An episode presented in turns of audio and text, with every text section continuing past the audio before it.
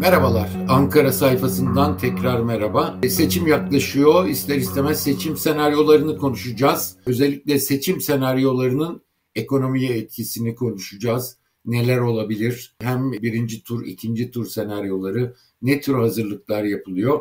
Bunları konuşacağız ama ondan önce gelinen nokta açısından ekonomide çok önemli bir noktadayız. Rezervlerdeki gerileme dip noktalara uğraştı. Tarihi dip noktalara ulaştı. Dış ticaret açığındaki açıklık büyüme devam ediyor. Turizm iyi gidiyor ama 3 aylık çok önemli bir miktarda değil. O yüzden cari açıkta da büyük açıklar vermeye devam ediyoruz. Zaten dövizde de döviz talebinde de bu etkisini gösteriyor. Hem cari açığın artması hem rezervlerin gerilemesi hem de dışarıya özellikle yabancı bankaların başlattığı kurlardaki büyük artış beklentisi dövize olmadık bir talep yaratmış durumda. Bu da ister istemez rezervlerde çok büyük gerilemelere yol açmış görünüyor. 24 Nisan tarihi itibariyle verilere baktığımız zaman gördüğümüz şey bir rezervlerin e, çok gerilemiş olması eksi 67,5 swap hariç kamu dahil eksi 67,5'a kadar gerilemiş durumda. Buna karşılık kur korumalı mevduat tarihi 100 seviyeleri aştı. 100 milyar doları aştı ve e, hem şirketlerin hem de vatandaşların döviz hesapları yeniden artışa geçmiş görünüyor. Bununla birlikte bir başka gelişmede altın rezervlerindeki düşüş.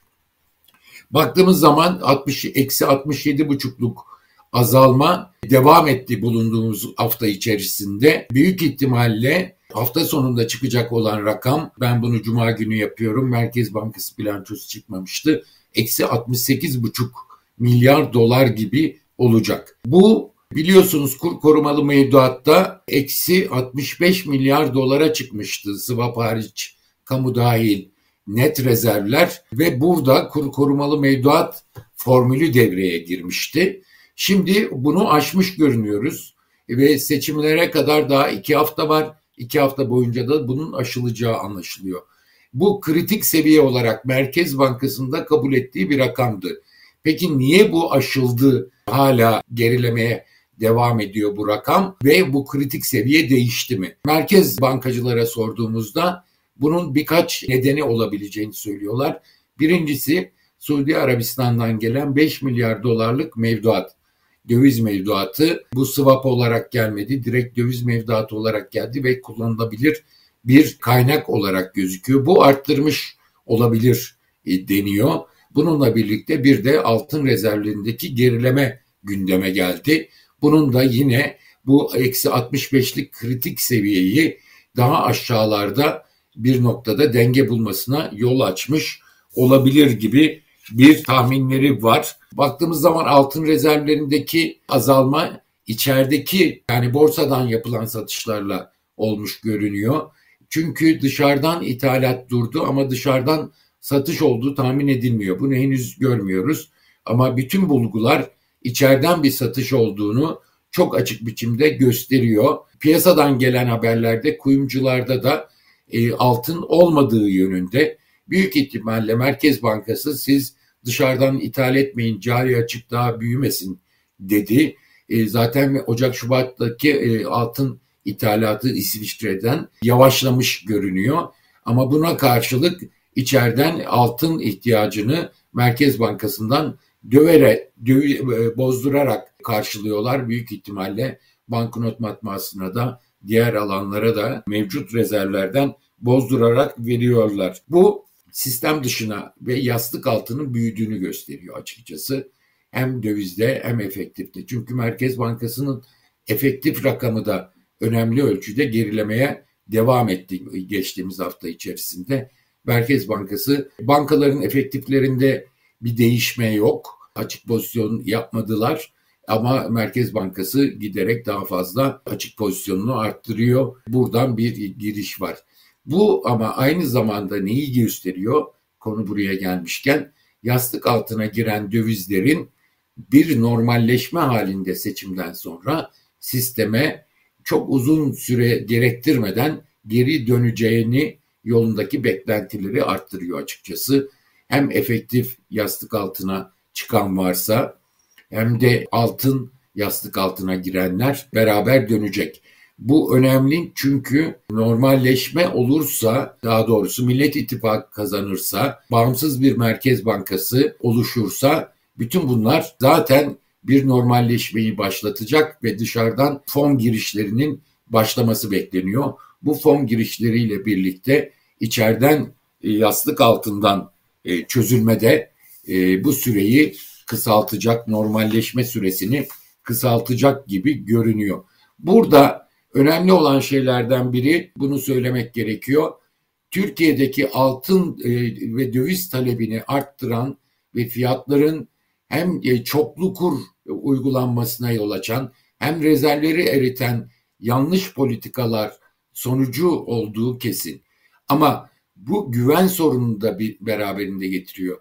Yabancı bankaların raporlarının iç piyasayı çok etkilediğini görüyoruz. Herkes dövize koşuyor, döviz çok fazla artacak diyor. Bunun gösterdiği bir şey var. Yabancılar içerideki aktörlere güven olmadığı zaman piyasa üzerinde çok daha etkili olabiliyorlar. Ama doğru dürüst bir ekonomi yönetimi olursa bu ekonomi yönetimi piyasaya liderlik yapacak olan bu oluyor. O zaman yabancılar spekülasyon yapsa bile e, beklentileri çok fazla değiştiremiyorlar. Çünkü piyasaların içeride güvendiği aktörler görev başında oluyor. Bu takdirde dışarısı etkili olmuyor ama şu anda dışarıdaki beklentilerin iç beklentileri büyük e, ölçüde domine ettiğini görüyoruz. Bu ne olacak diye bakıldığında bundan sonra Millet İttifakı kazandığı takdirde beklentilerin iyileşmesiyle birlikte Bağımsız Merkez Bankası ve Hazine Bakanı çok önemli olacak ve bunlar iç piyasayı doğru yönettikleri takdirde çok önemli bir iyileşme dalgasını yaratabilecekler. Bu bize gösteriyor. Peki Millet İttifakı değil de şimdi senaryolara bakacak olursak ağırlıklı anketlere bakarak çıkarılan sonuç ikinci tura kalabileceği Cumhurbaşkanlığı seçiminin ama e, parlamento seçimlerinde Millet İttif e, Cumhur İttifakı'nın çoğunluğu kaybedeceğinin çok büyük ihtimal olarak görüldüğü. Yani 300'ün altında e, Cumhur İttifakı kalacak. Bu rakamları 230-240'lara kadar bekleyenler de var açıkçası. Ama her ihtimalde Cumhur İttifakı parlamentoda çoğunluğu kaybetmiş olacak. Muhalefet kanadı, genişletilmiş muhalefet parlamentoda çoğunluğu almış olacak. İlk turda kazanır mı derseniz CHP'lilere bakarsanız hala ilk turda kazanma umudu çok yüksek. Buna da gerekçe olarak özellikle Memleket Partisi'nin oylarının azaldığı gösteriliyor ve seçime doğru bunun iyice konsolide olacağı ve yüzde 52'ler 53'lerde Kemal Kılıçdaroğlu'nun kazanacağı yönünde bir beklenti var. Ama anketler henüz bu kadar net bir tabloyu ortaya çıkarmıyor. O yüzden de senaryolar değişik ve ikinci tur beklentileri yüksek. Erdoğan ilk turda kazanırsa ne olur? Çok olasılık verilmeyen bir senaryo. Bu takdirde e, çok açık gözüküyor ki hem meclisteki çoğunluğu kaybetmesi nedeniyle hem de Cumhurbaşkanı Erdoğan'ın faizle ilgili politikasını devam ettireceği beklentisi nedeniyle çok büyük bir kriz bekleniyor. Daha doğrusu bir uzun sürecek ve derin bir e, resesyon, daha doğrusu durgunluk ekonomide kaçınılmaz olacak gibi görünüyor. Çünkü hem mecliste çoğunluğu kaybetmiş olacak, meclisle ilgili e, sıkıntı çok büyük bir ölçüde yaşanacak. Hem de faiz politikası değişmediği takdirde kurların çok aşırı yükselmesi söz konusu olabilecek. Zaten beklentilerde bu yönde. Kadro yok. En son Lütfü Elvan'ı televizyona çıkardılar. Biliyorsunuz seçim bildirgesini yazmıştı ekonomi bölümünü Lütfü Elvan. Mehmet Şimşek'ten de umudu kesince. Ama Lütfü Elvan öyle anlaşılıyor ki görüşlerini açıklamada serbest değil. CNN Türk'te çıktığı röportajda bunu çok açıkça gördük.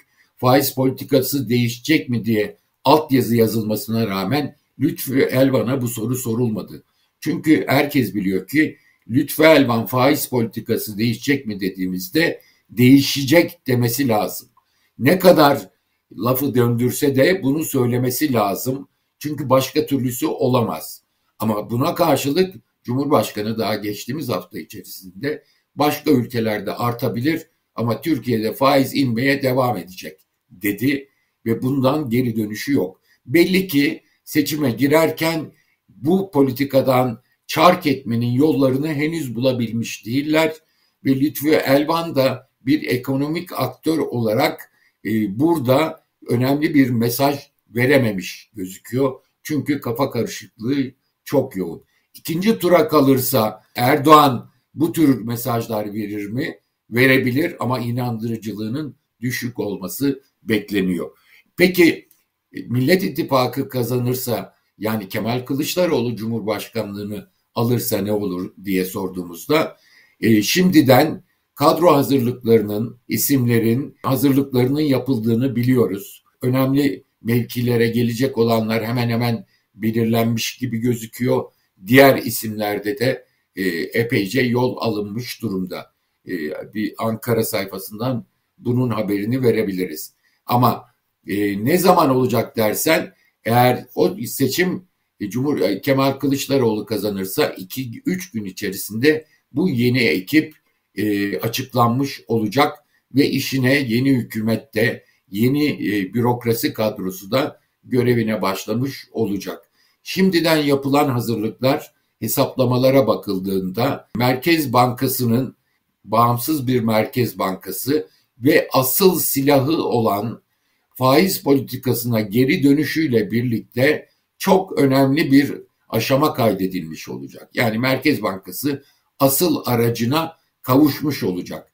Öyle olduğu zaman da şu anda makro ihtiyati tedbirlerle yürütülen şeyin önemi, düzenin önemi kalmayacak ve normal asıl silahıyla e, Merkez Bankası enflasyonla mücadele ve istikrar sağlamaya dönük adımları hızla atmaya başlayacak.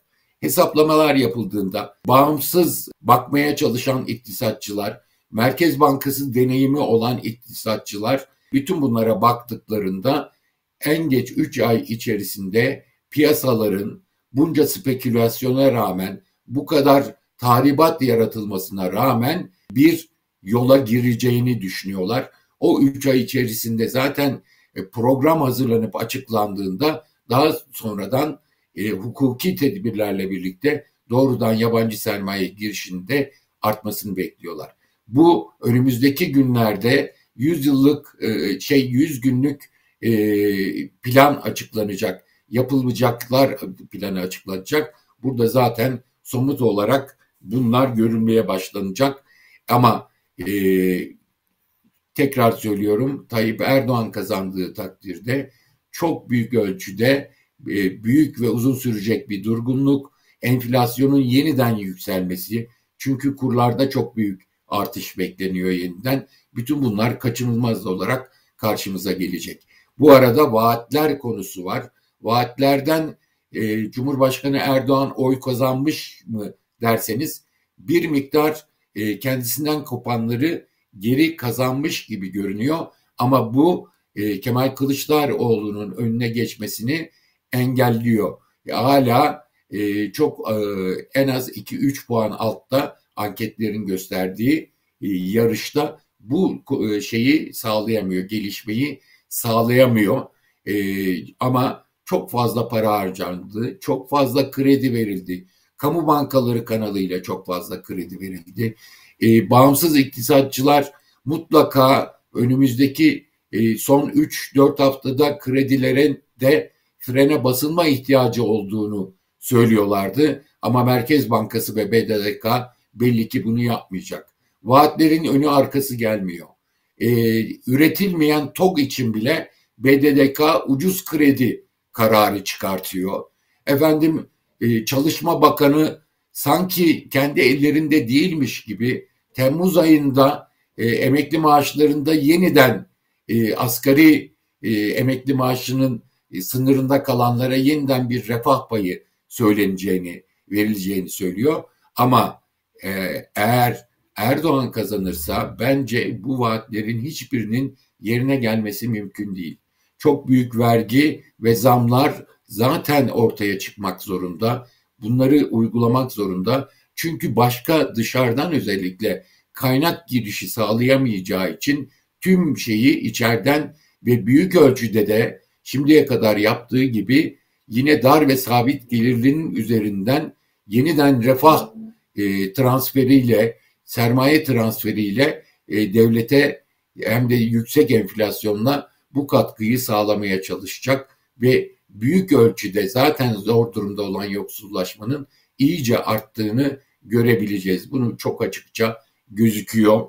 Bunu söylemek lazım e, tekrar tekrar. Baktığımız zaman asıl kamu kredilerinde ve şeyde dedik e, harcamalarda EYT ile emekli maaşlarıyla bütün bunlar e, ortaya çıkmış durumda ve e, Türkiye'nin tarihinde hiç görülmedik bir popülizmi yaşıyoruz. E, tahribat giderek ağırlaşıyor ve bu tahribat sürecek gibi gözüküyor. E, tek çare iktidarın değişmesi, mevcut siyasi ve ekonomik politikanın mutlaka değişmesi gerektiği ortaya çıkmış oluyor. E, bu, bu hafta Ankara'dan aktaracakları bu kadar. Tekrar görüşmek üzere.